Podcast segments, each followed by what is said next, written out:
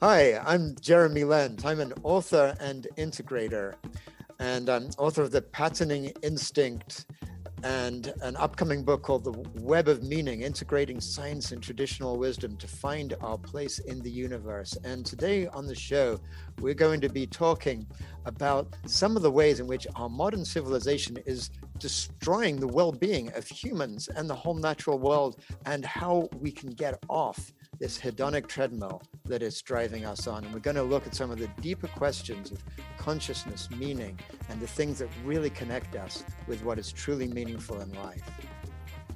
Welcome back. This is part three of my fabulous interview with Jeremy Lentz, fascinating human being his book, The Patterning Instinct, which came out in 2017, is a cultural history of humanity, looking at the different ways society has constructed meaning about the universe. His upcoming book is The Web of Meaning, integrating science and traditional wisdom to find our place in the universe. It's uh, a fascinating conversation. If you're back for part three, I, you know that already. We're going to examine a lot more, but I want to just let you know that this episode of Curiosity Bites is brought to you in part by Magcast. Mag, M A G, cast. Uh, imagine having your own industry magazine. What would that do for your authority? Well, whether you're a coach, a content expert, or an emerging brand, it's hard to stand out from the crowd.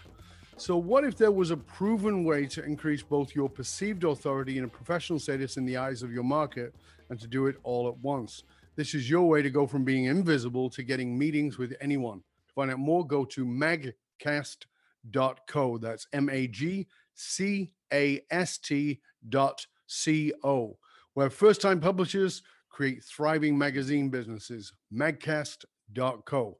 And by the way, you can also join in our conversations on Facebook, we have a, a Curiosity Bites group right there. All right, let's get back into it with the fabulous Jeremy Lent. And uh, let, let's, I want to ask you a question that I wanted to ask you since we spoke. Do you remember?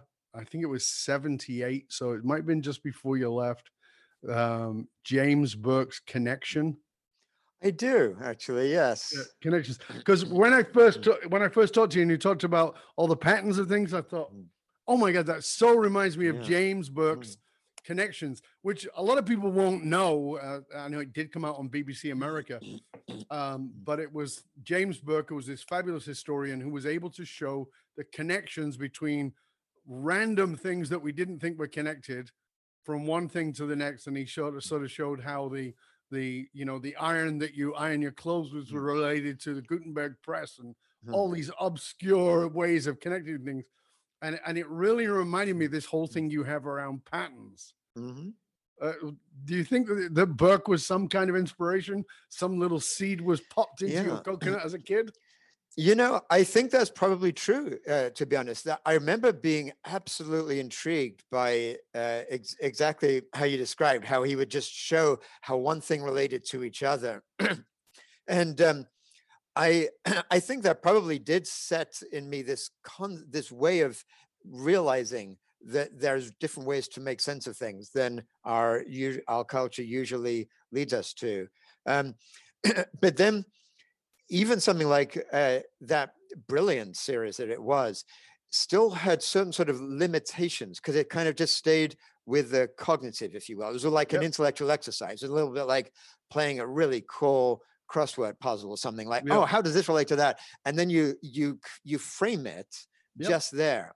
Um, and i think you know what so i i think what i've found in um, the recent part of my life since i sort of went through my own sense of meaning making is to find ways in which that connects going down from the mind to the rest of the body and um, going from so that the mind and body also are deeply connected. And then from that through our bodies realizing how connected we are with all of life. And that's where um, in a way i mentioned this um, this concept by this um, buddhist teacher um, Thich Nhat Hanh which is about interbeing, which is very similar to the James Burke episodes you, you just described. What what Thich Nhat Hanh often likes, what he's like to do is he'll take out a piece of paper and he'll say, "See this paper? This paper contains the entire universe." And then people say, well, what, what do you mean? You say, well, um, without the, the, this paper contains the sun because the sun had to shine in order to give the trees the um, sustenance in order to actually, you know, make their bark that turn it into paper. And it contains the earth because the trees needed the, the nutrients of the earth in order, in order to do that. And it contains the air. And so, and so each way, step by step, and it contains the people um, who then had to sort of cultivate the tree and bring it to you and all that stuff um, which I find to be an incredibly profound idea. But then what I've begun to realize, and this kind of leads to perhaps where where we we can explore in the next hour, it also contains other things um, in terms of our society.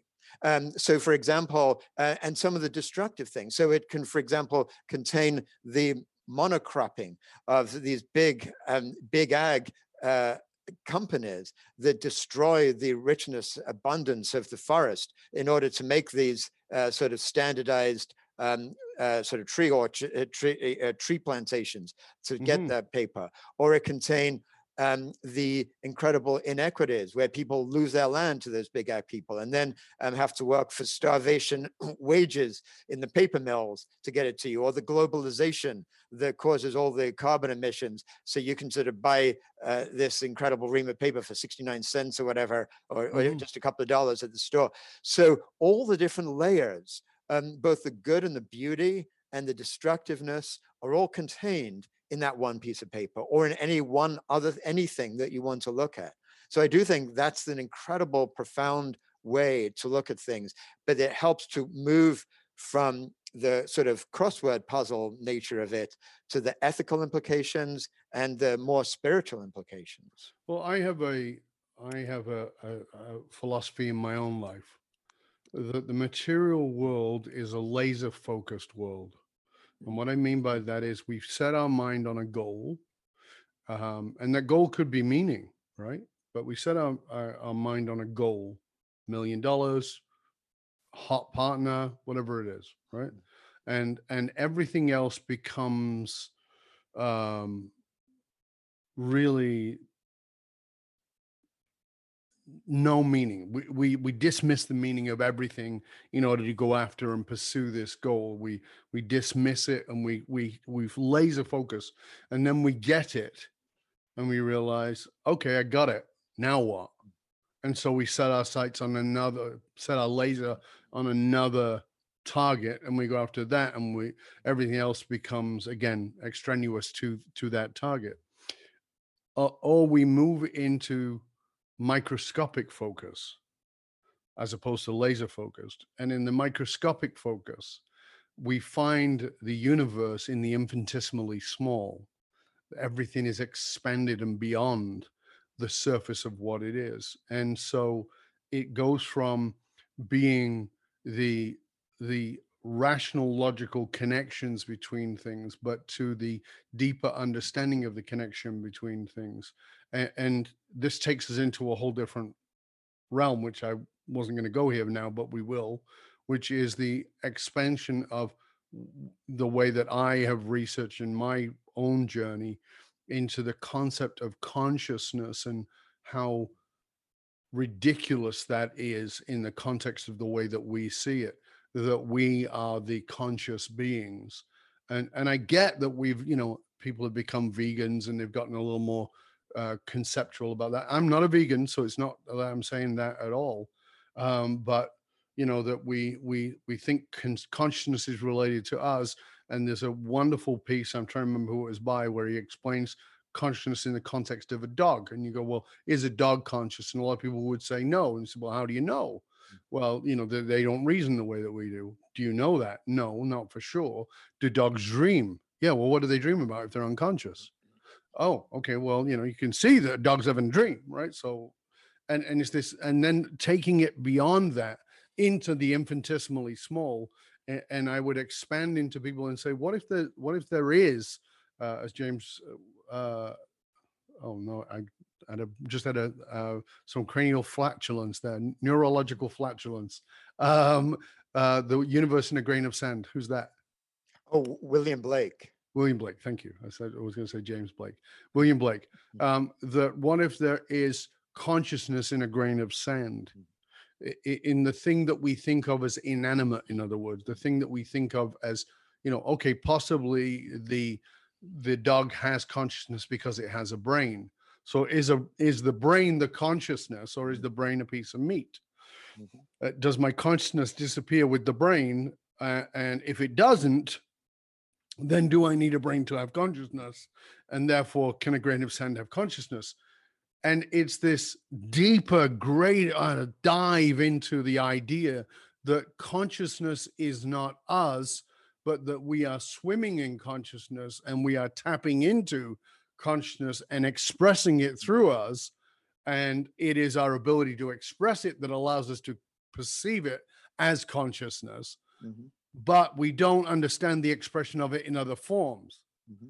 i'd love to have your input on that because that's consciousness and mm-hmm. meaning and again, well, probably you know, it's just on that one. exactly. And in fact, um, a large, uh, big sections of my upcoming book, The Web of Meaning, goes in really interesting directions in on exactly this question. So um, I, am I'm, I'm so so glad you asked it. And um, I mean, there's many ways to sort of come at those big questions you raise.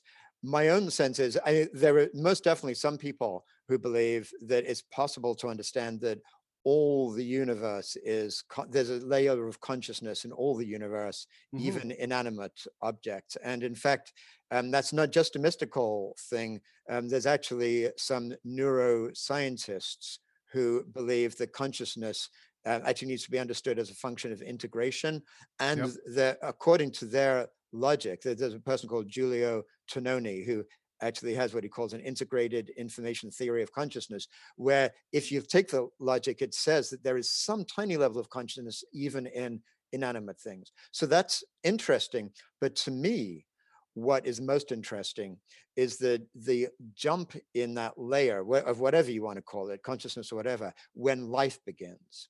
And uh, that to me is this kind of sacred, this incredible, maybe the most important uh, sort of distinction in the universe is this this moment billions about 4 billion years ago on earth and most likely in other places in the universe but we don't know about them but so the only one we know of is here on earth where yeah. that an inanimate world suddenly became self-organized and started to create itself mm-hmm. and really for now 4 billion years it's this process it, was actually it's actually called by some uh, biologists autopoiesis, which means self-generation or self-becoming. And, mm-hmm. and that is really a definition of what life is. And what's key is that th- there is really um, no essential distinction between that and consciousness. Because when um, a sort of a pre-living entity begins to be, start to have life like billions of years ago. What the, what it needs to do right away is have a, some sort of separation of itself as a it creates a membrane and then it has to bring energy in from outside in order to metabolize it and make more of itself. And it has a purpose which is to stay alive and to make more of itself. And from an evolutionary point of view, that makes sense. Those little um, what are called autocatalytic molecules that didn't have that purpose just stayed inert. The ones that mm-hmm. did um, then r- did succeed, some of them in regenerating themselves, and then they began to sort of essentially take over the earth. And that's the story of life. And if you actually look, this is one of the things that modern science has discovered that turns over completely this uh, old fashioned scientific notion that consciousness is in our human brain. Like from Descartes, we live mm-hmm. in a essentially a Cartesian world, like a, yep. a philosophy where people think, just therefore take, I am. take for granted says, I think, therefore I am. Exactly. So from that idea, and he was just restating stuff that got said by the ancient Greeks. I mean, of so it's a, it's a much older tradition.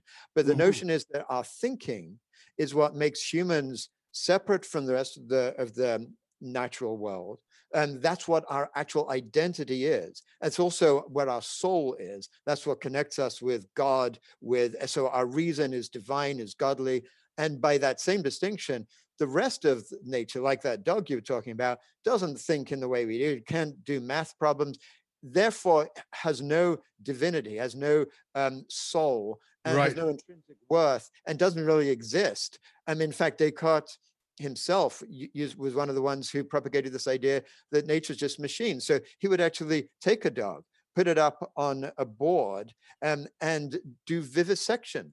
And dogs would be howling in agony. And people would say, Isn't that bad? He said, No, no, don't worry. They don't really have feelings. It's just like if I hit a if I hit a violin string and I hear a sound, they they're just having these instinctual reactions that doesn't mean anything. So, and that is the way of thinking about the separation between humans and the natural world that has led to a lot of the destructive behavior our civilization is doing right now. But what modern science has shown is that even if you look at a single cell, tiny microscopic cell, that cell has this incredible, what I call animate intelligence. Um, Mhm. it doesn't, of course, it doesn't think like we do. It doesn't sort of um, make plans and write things down. And um, you could argue that whatever consciousness is there is certainly um, orders of degree different from the consciousness we have. I'm not trying to say that it sort of has feelings like we do, but it has a self-organized um, animate intelligence. It knows what it wants. It actually the complexity of the single cell is so mind-blowing that even our best supercomputers can't actually um, e- even now begin to replicate what it does because it does these amazing trillions of movements all happening at the same time creating um, things from its dna and intersecting relating through about a thousand portals in its membrane with things out there figuring out what it needs creating them and a a million times a second. All this stuff happens in one cell and then you just expand out it, it turns out that plants have about 13 different senses way more than we do they have Yep. senses like that are analogs of our visual and hearing sense Mhm. and all other kinds of senses of mineral senses and what and gravity senses and all these kind of things um, and every single um, creature out there in the world has intelligence deep intelligence in fact, intelligence that's far beyond our reasoning intelligence. Really, our reason, what Descartes thought is our whole existence, is a little bit like this superficial sort of icing on the cake. This, this, or another way of thinking about it is like an iceberg. And we can think of Yep. our reason as this glistening white um, stuff that we see above the ocean. What we don't realize is that 80 to 90% is actually below, hidden in this deep, dark Yeah. mystery. Yeah, it, it it is indeed fascinating uh, uh, level of arrogance around intelligence. Um, my my belief, and it's really interesting again because I'm interested to hear where you come from on it. My belief is, and I've said this for as long as I can remember, that Descartes was wrong. I think therefore I am, and I would more likely say, if the in the context of meaning, I feel therefore I am Right. much more than I think, therefore I am. Um, it is the feelings that generate the thoughts, and the thoughts generate the feelings. It is a loop. So it is the feelings that, so if I feel, therefore I am, and therefore if the dog cries, then the dog is. Right? If the if Right. the animal suffers and feels, therefore it is. Yeah. And then and and again, I'm not saying I don't believe that that's the ultimate truth, but it allows us to expand out Mhm. because then we go to well we didn't think dogs felt and we don't think stones feel Mhm. um, and that's why i love mythologies because you know you see the ent which is the tree that walks you know Mhm. in in lord of the rings or in in uh, the hobbit and you see you know in these mythologies you see these inanimate uh things that suddenly have a consciousness to them and i think that a lot of times those myths speak to us uh, in a way that allow us to consider a deeper a deeper concept of life a deeper meaning of life beyond the consumer driven hive mind of purchase you know? So it, it i really appreciate you going there with that uh, and certainly wasn't where i planned to go with this section but i'm really glad we did because it kind of even brings us into where i wanted to go which is the this um really the, the the controlling of the public mind, the the the the vast mind, the hive mind of consumerism, um, and, and that was actually brought into uh, you've written about it and I, I, love what you wrote about it. You know uh, edward bernays who was uh, sigmund freud's nephew and talked about uh, i think his quote was something like we must shift america from needs uh, to de- to a desire culture and how he manipulated consumerism and was actually been used in politics and all kinds of things and it is the first major exercise in persuasion technology um, that has turned us outward as opposed to inward. I know you've written a lot about it, so uh, walk walk us through a little bit of that and your understanding of how we've maybe potentially lost our way uh, and yeah. become this consumer-driven world that really is self-destructive. Yes, I think that that is something that is again difficult to see sometimes when we are so bombarded with um, messages in the media nonstop that tell us that the way to happiness is through more consumption and that it's just natural to consume and that's what human beings just naturally want and all that stuff and mm-hmm. it's actually quite disturbing to discover that back in the late 19th century and early 20th century, and, and as you say, Edward Bernays was one of the absolute trailblazers in this regard. Mm-hmm. There was this cynical uh, ambition, this strategy of people to actually discover, to take what was being discovered about human deep psychology and manipulate it just mm-hmm. to make money, even at the expense of the well being of people. Yep. And that's what we need to recognize is that the culture we live in is not designed for human optimization. It's designed for the profit optimization of corporations at the even at the expense of humans. And it's not that, that, that, everything they do has to be bad for humans, but what is good or bad for us as humans, what's good or bad for life on Earth is irrelevant. And I mean, you were talking before about this kind of notion of laser like um, focus. I mean, if there's the absolute um, the the sort of paragon of laser-like focus is the corporation, yep. which is actually established. It has a legal drive to um, optimize for nothing other than shareholder profit. And yep. in fact, if if you have a CEO of a corporation who feels like he's got um, you know compassion and caring and wants to uh, do good and recognizes that and he actually tries to make decisions that don't maximize the shareholder value because he's trying to do something that's good at the expense of that he'll face lawsuits he'll lose his position the board will face lawsuits they know that and so mm. that's that that is not allowed to compromise what a corporation does what's so ironic is corporations here in the united states have managed to be uh, viewed legally as persons. But if they were actually persons, they would be psychopaths because yep. a psychopath is really, uh, by definition, a, a, human being who has gotten rid of all these other complexities around morality and around what uh, you feel about other people, and who's taken your point of having a single goal to the extreme, where the only only thing that psychopath is wants to focus on is that goal and he or she will do anything necessary to manipulate things around to achieve that goal that's what corporations do and the bernays stuff this kind of mind control that mm-hmm. has been developed is their primary way in which they use the incredible technologies they've developed the incredible technologies of the mind they understand to manipulate our core drives against our better interests.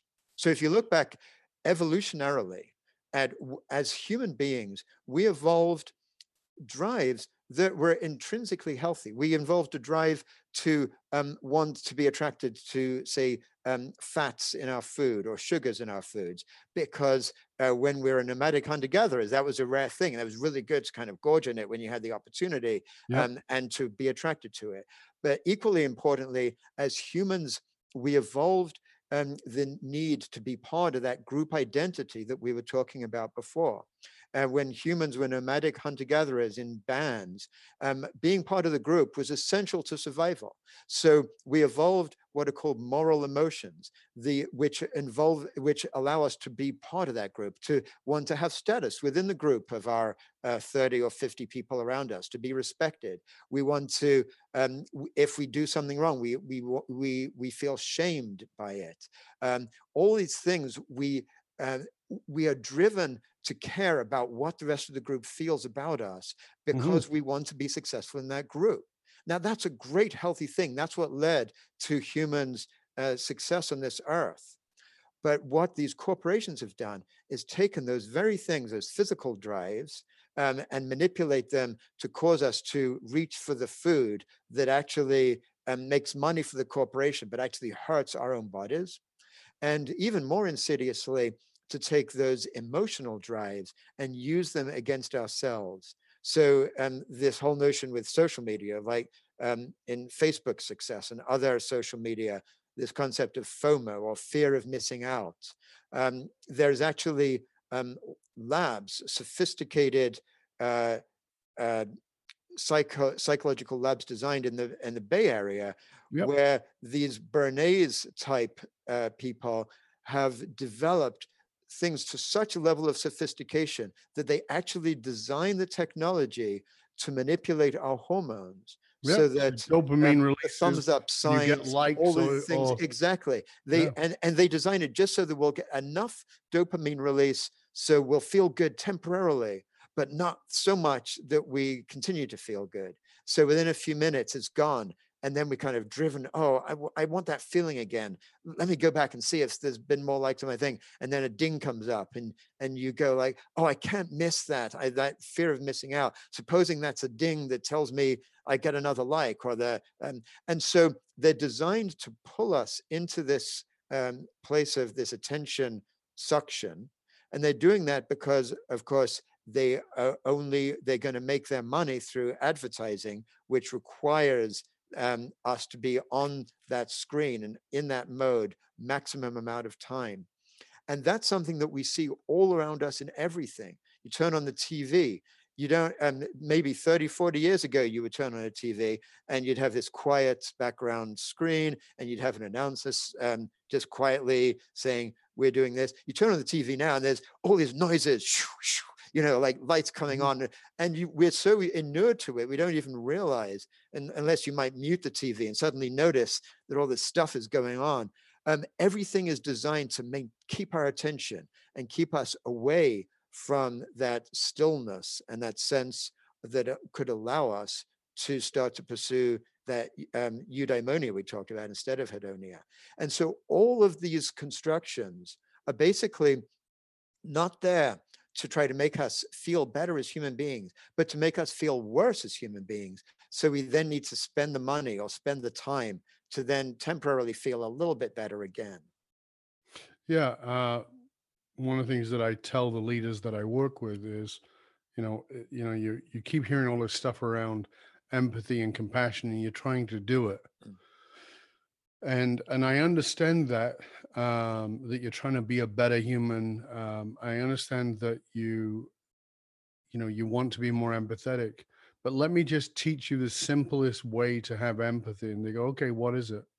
I want you to remember that everybody, everybody, from the Dalai Lama to Adolf Hitler, everybody is simply trying to feel better. Mm-hmm.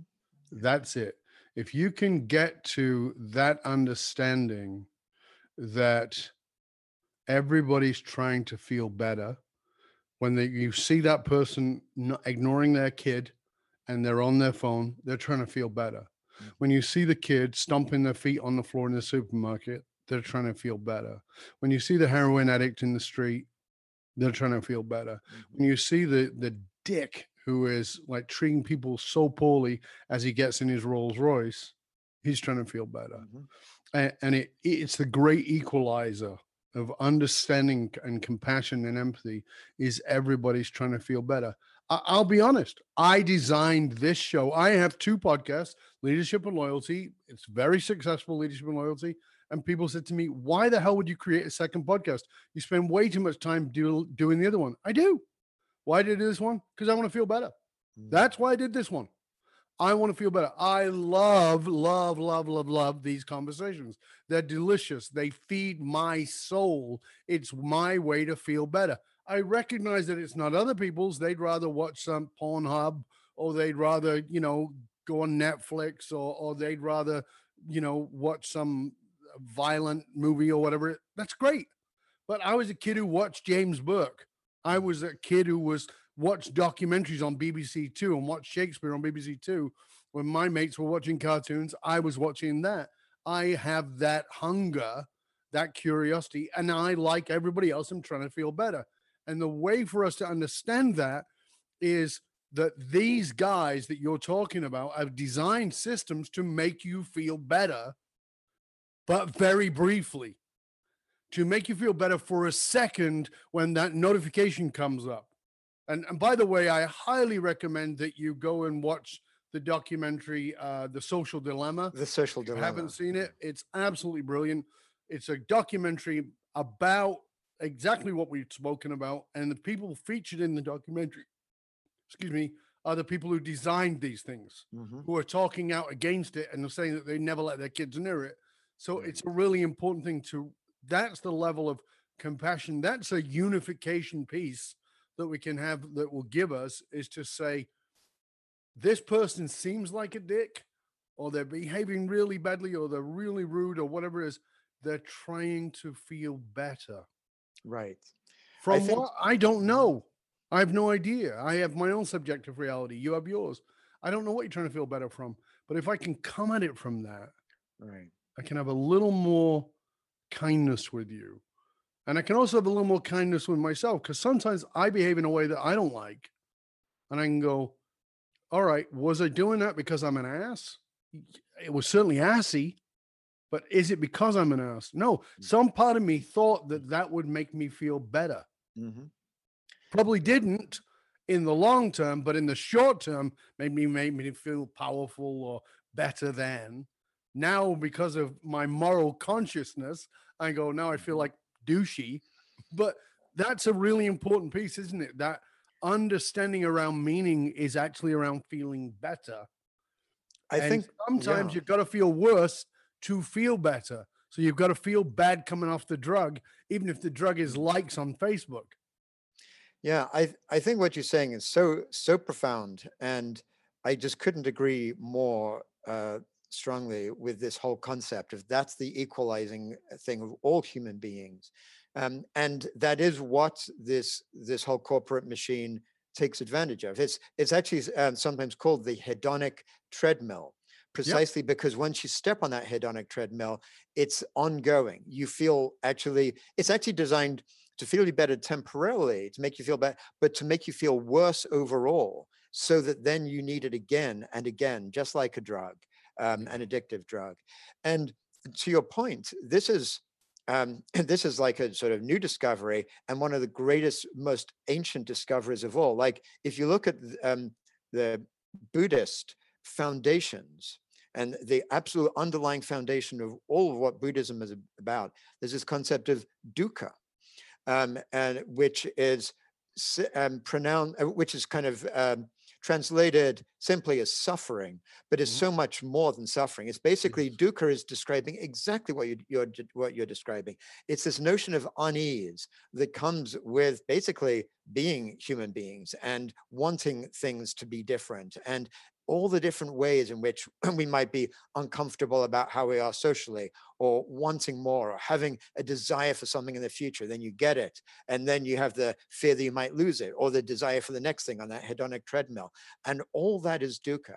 And we can actually in fact a section of my book the web of meaning coming out next year actually talks about the, the corporate strategy uh, towards uh, human beings on this earth as being like the dukkha machine it's Mhm. like the it's a machine that actually looks at that human uh, this core underlying human experience of dukkha and then takes advantage of it tries to maintain that dukkha as much as possible so it can then temporarily reprieve it and make money from that and i think what we as a society need um, what each of us as human individuals need for our own fulfillment is to recognize that and get off that hedonic treadmill.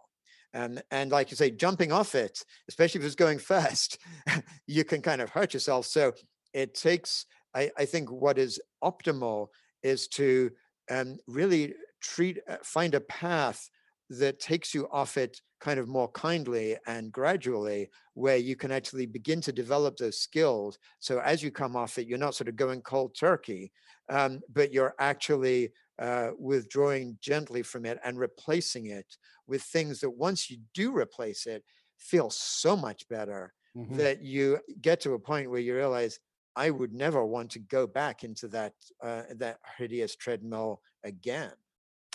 Yeah, uh, we're coming to the end. We've come to the end of this section, and, and I want to remind you, the listener, of, um, of something you've heard me say on, on other episodes of this.